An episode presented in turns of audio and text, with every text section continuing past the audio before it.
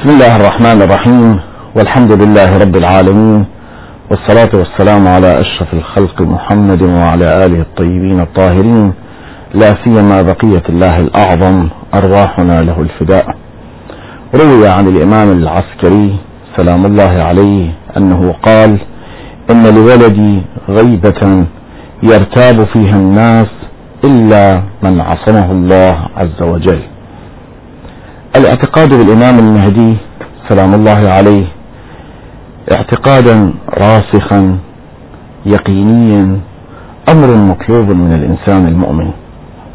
هذا الاعتقاد اتخذ ألوانا متعددة وأشكالا متعددة بين أفراد الإنسان. فبعض اعتقد بالمخلص وبعض اعتقد بدولة العدالة والعداء بدولة بالدولة المثلى التي سوف تكون على هذه الأرض بقيادة الإنسان الكامل. الاعتقاد الخاص الذي يهم أتباع مدرسة أهل البيت سلام الله عليهم أنهم اعتقدوا بشخص معين اسمه معروف ولادته معروفة وهو حي إلى يومنا هذا وإلى أن يظهره الله عز وجل. هذا الاعتقاد كان مسار تساؤلات عدة. هذا الاعتقاد كان مسار شبهات من أناس مختلفين بسوء أو بحسن نية. هذا الاعتقاد مع طول مدة الغياب يجعل الإنسان في بعض الأحيان يصاب بحيرة. نتيجة هذه المدة الطويلة التي يمر بها الإنسان من حين ولادته سلام الله عليه إلى يومنا هذا أو إلى يوم ظهوره. عندما نرجع إلى الروايات نجدها تشير إلى هذا القلق وإلى هذا الأمر النفسي الذي قد يصيب الإنسان المؤمن. الإنسان مع طول هذه المدة مع طول هذه المدة المديدة التي إلى الآن ما يزيد على الألف عام وقد تستمر أكثر وأكثر. الله أعلم. مع طول هذه المدة قد يصيبه نوع من الحيرة نوع من الريب. أين هو المهدي؟ هل أظل على هذا الاعتقاد؟ عندما نعود إلى الروايات نجد أن الأئمة سلام الله عليهم أشاروا إلى هذه الحالة. في رواية عنهم عليهم السلام أن لصاحب هذا الأمر غيبتين.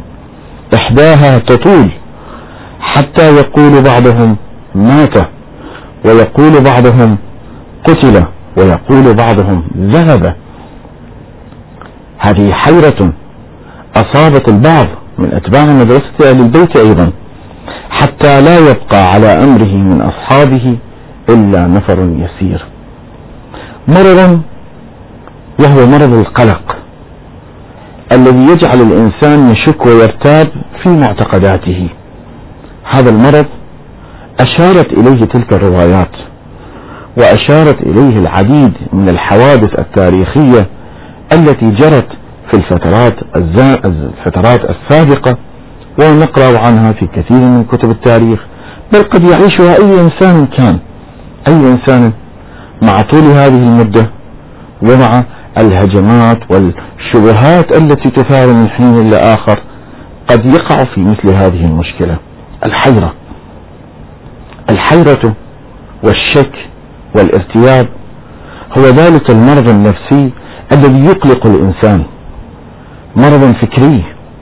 أساسه أصل فكري نظري أنه يشك في اعتقاده. يحتار. أيمكن أن يعيش هذه المدة الطويلة؟ أيمكن أن يبقى؟ أين أبحث عن المهدي؟ لماذا لا أراه؟ هذه التساؤلات التي تطرح على الإنسان من حين وآخر. تجعله في حيرة تجعله في تردد. فبعض يسقط في هذا الامتحان وبعض ينجح ويتجاوز هذه المحنة ويتجاوز هذا الاختبار الفكري ويثبت على اعتقاده ويثبت على يقينه الذي حصل. عليه. إن الحيرة والارتياب يعني عدم التوصل إلى الحقيقة عدم معرفة الحقيقة أن الإنسان تضيع لديه الحقائق في زحمة الأعمال وفي زحمة الأفكار العديدة والنظريات والأيديولوجيات. في هذه الزحمة كلها تضيع الفكرة الصحيحة وتضيع الحقيقة. هذه الحيرة التي من نتائجها التي قد نراها في آه، كمظهر في المجتمع هو ضعف الثقة في النفس الحيرة الفكرية عندما يحتار ويشك ويرتاب حينئذ تضعف ثقته في نفسه آه، تظهر عليه حالات الإحباط أن لا يكون لديه أمل في التغيير أمل في السعي نحو الأفضل أمل في أن يأمل بحياة أفضل تسودها العدالة تضعف ثقته بنفسه. يشعر بحالة من الإحباط بحالة من اليأس. هذه الحالة وهذا الإحباط آه هذا أمر آه ومرض إذا كثر وتعدد لدى الأفراد فإنه سوف يكون مجتمعا محبطا مجتمعا آه لا يحديه الأمل نحو التغيير. نحو حياة أفضل نحو آه، اعتقاد راسخ وبالتالي تضعف البنية الاجتماعية ويضعف هذا الاعتقاد. التفكير في الاعتقاد والبحث عن الحقيقة أمر حسن. أمر لا شك بأنه ممدوح أن يراجع الإنسان نفسه دوما في اعتقاداته أن لا يسد باب فكره. أن لا يسد باب ذهنه أن يظل دائما باحثا عن الحقيقة. يحاول الإجابة على كل التساؤلات فليسأل ولكن فليفتح باب عقله أيضا للجواب فليفتح باب قلبه لنور العلم الذي يجعل الله في قلب من يشاء. التساؤلات التي تطرح خصوصا حول الاعتقاد بالإمام المهدي أمر ضروري أن يبحث الإنسان عن أجوبته أن يبني الإنسان اعتقاده على أساس صحيح. هذه الحيرة التي تحدثت عنها الروايات والتي قد نراها في بعض ممن نعاشرهم هذه الحيرة يمكن أن نخلص منها يمكن أن نعالجها يمكننا أن نتجاوزها. وذلك أولا بأن نسعى إلى إيجاد بنيان اعتقادي صحيح وأساسي في منظومة اعتقاداتنا. الإمامة هي جزء من منظومة اعتقادية تبدأ من التوحيد فصفات الله فالنبوة والإيمان بالمعاد فالإمامة. الإمامة في ضمن هذه المنظومة الاعتقادية تأخذ موقعها الصحيح. في ضمن منظومة الأنبياء وأوصياء الأنبياء نعرف الهدف من الإمامة ونفهم المغزى الذي من أجله وضع هذا الأمر السماوي. الإمامة ذلك المفهوم القرآني الذي ثبت من إبراهيم سلام الله عليه إني جاعلك للناس إماما وإلى أن يرث الله الأرض ومن عليها ولا لا ينال عهد الظالمين وكذلك عندما نقر نقرأ في حديث ثقلين إني تارك فيكم ثقلين كتاب الله وعترة أهل بيتي لن يفترقا حتى يرد علي الحوض. هذا العدل عدل القرآن الكريم الذي يستمر مع القرآن الكريم. معناه أن الإمامة كمنظومة اعتقادية ومبدأ اعتقادي هذا المبدأ أساسه سليم أساسه متين أساسه يقيني. في ضمن مفهوم الإمامة وفي ضمن هذه المنظومة الاعتقادية يقع الاعتقاد بالإمام المهدي. يعني نحن عندما يكون أساسنا الاعتقادي أساسا صحيحا متينا حين ذلك نستطيع أن نخرج من حالة الحيرة والضلالة. عندما يكون الاعتقاد بالإمام المهدي في ضمن هذه المنظومة الاعتقادية. حينئذ نكون قد خطونا الخطوة الصحيحة في رفع حالة الحيرة وحالة الارتياب وحالة الشك. عندما نثبت هذا الاعتقاد اعتقادنا بالإمامة عندما نأتي إلى الروايات والتي تذكر لنا تسلسل الأئمة وعدد الأئمة وتذكر لنا نسب كل إمام إمام وهذا وهذه وهذا وهذه الروايات روايات صحيحة وبعضها متواترة. إذا حينئذ يكون الأساس أساس البنيان أساسا صحيحا. أساسا صحيحا. الحيرة إنما تنشأ نتيجة شبهة في موقع معين في معلومة معينة. هذه الشبهة حتى ندفعها وحتى نزيلها يجب علينا أن نرجع إلى الأساس. وننطلق من ذلك الأساس. فمن كان أساسه صحيحا ومتينا وبنى اعتقاداته الحقة على آه، ذلك الأساس اليقيني حينئذ سوف تزول عنه هذه الشبهة. لذلك عندما نرد نجد أنه في الاعتقادات لا يجوز التقييد بمعنى أساسيات العقيدة التي تمثل الأساس الذي من خلاله ينطلق الإنسان في رؤيته لهذا الكون في كل منظومة تفكيره عندما نجد أنهم يصرون على أن يجب أن يكون هذا الاعتقاد لا عن تقليد وإنما عن توصل الإنسان يتوصل من خلال فكره من خلال العقل الذي رزقه الله يتوصل إلى هذه الاعتقادات. حينئذ هذه الاعتقادات سوف تكون اعتقادات سليمة وصحيحة. وحينئذ لما يبني عليها بنيانه سوف يكون هذا البنيان مبنيا على أساس سليم. فإذا أول خطوة نخطوها من أجل إزالة هذه الحيرة إزالة هذا الشك إزالة هذا الارتياب الذي قد يحصل بين الحين والآخر عند بعض الأفراد هو مراجعة اعتقادية. مراجعة اعتقادية للبنات الإنسان الأساسية. في إيمانه بالله سبحانه وتعالى في إيمانه بالنبوة في إيمانه بالإمامة أن تقع الإمامة في ضمن هذه المنظومة الاعتقادية.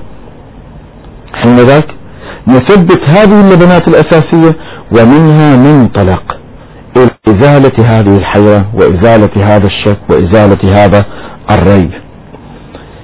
الخطوة الثانية التي تزيل حالة الشك وحالة الريب هو التشخيص المصداقي. يعني عندما نشخص من هو الإمام الحيرة تزول الارتياب يزول. الذي يميزنا عن غيرنا أننا عرفنا إمامنا. عندما نأتي إلى العديد من الروايات المتواترة من الفريقين أنه من مات ولم يعرف إمام زمانه مات ميتة جاهلية. من مات ولم تكن في عنقه بيعة لإمام مات ميتة جاهلية وغيرها بألسنة متعددة تشير إلى ضرورة معرفة كل إنسان بإمامه وضرورة توجه هذا الإنسان إلى إمامه. عندما نطالع مثل هذه الروايات ونقرأها ونحاول تطبيقها على أنفسنا بأنني هل أعرف إمامي؟ هل أنا من الذين سوف يموتون ميتة جاهلية والعياذ بالله. أم لا؟ سوف تكون سوف يكون موتي موتا على الإيمان موتا على الحق. عندما أسائل نفسي هل أنا أعرف إمامي؟ حينئذ تشخيصنا لإمامنا بنسبه أنه محمد بن الحسن ولد في السنة المعينة في سنة معينة ولد أبوه معلوم أمه معلومة هذه المعرفة. وهذه المعرفة. وهذه المعرفة تثبت حالة اليقين. وترفع حالة الحيرة والتردد.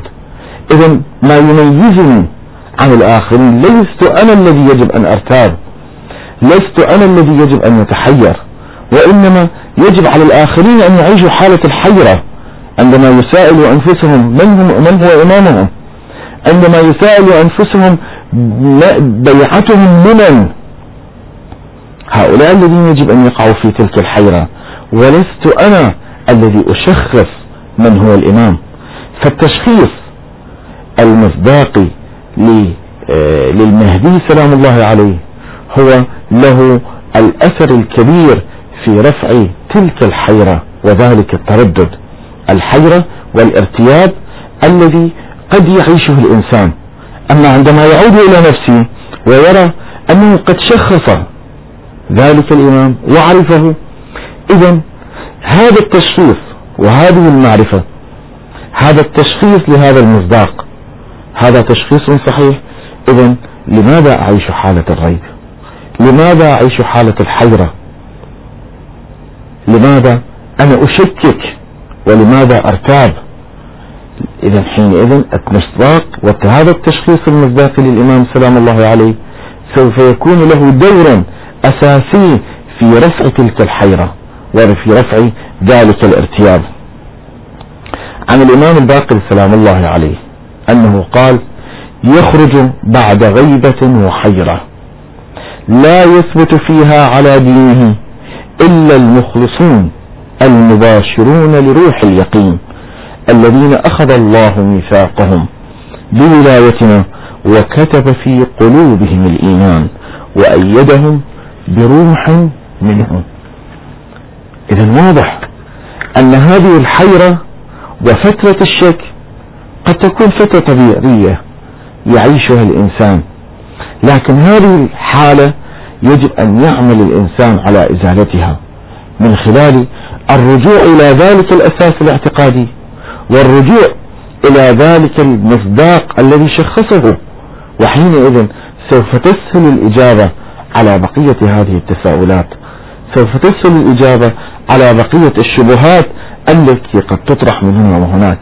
المهم أن يرفع الإنسان ذلك القلق النفسي عن نفسه عن, عن, عن اعتقاده. ذلك الشك أن يعيش الإنسان قلقا في معرفة الحقيقة. يعني الضياع.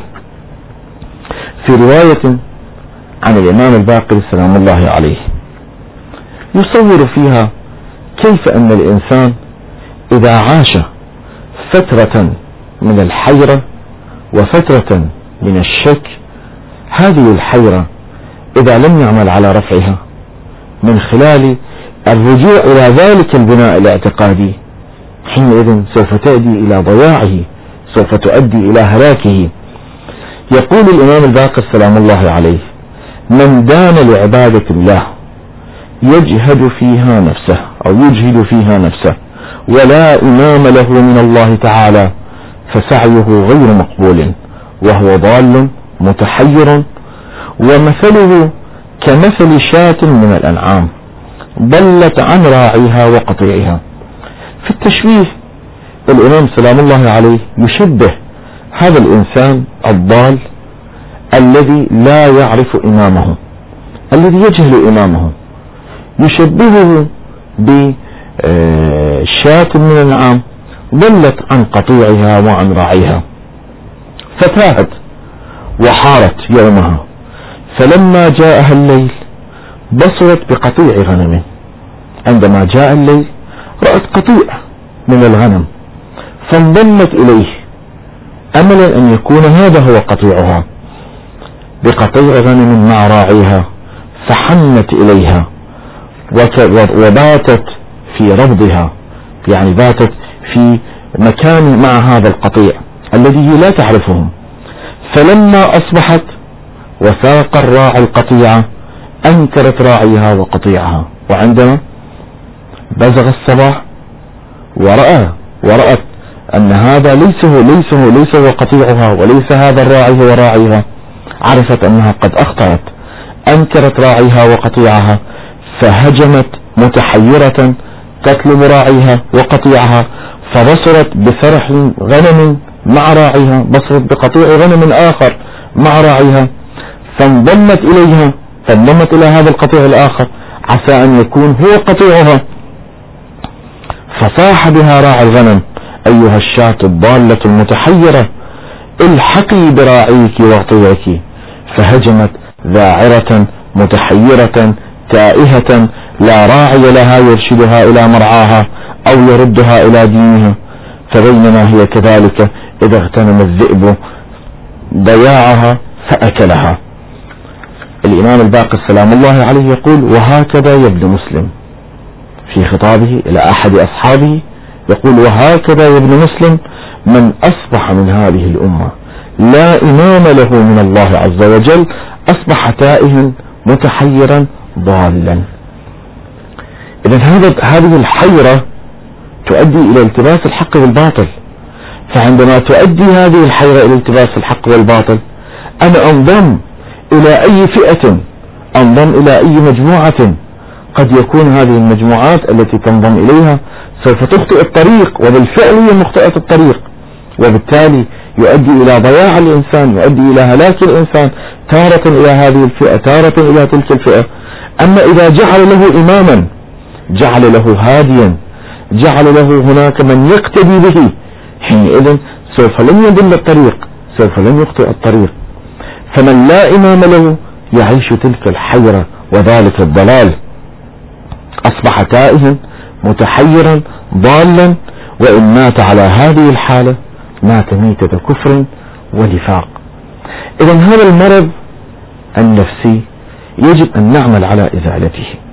وإزالته تكون من خلال المراجعة الاعتقادية السليمة التي يقوم بها الإنسان بين الحين والآخر.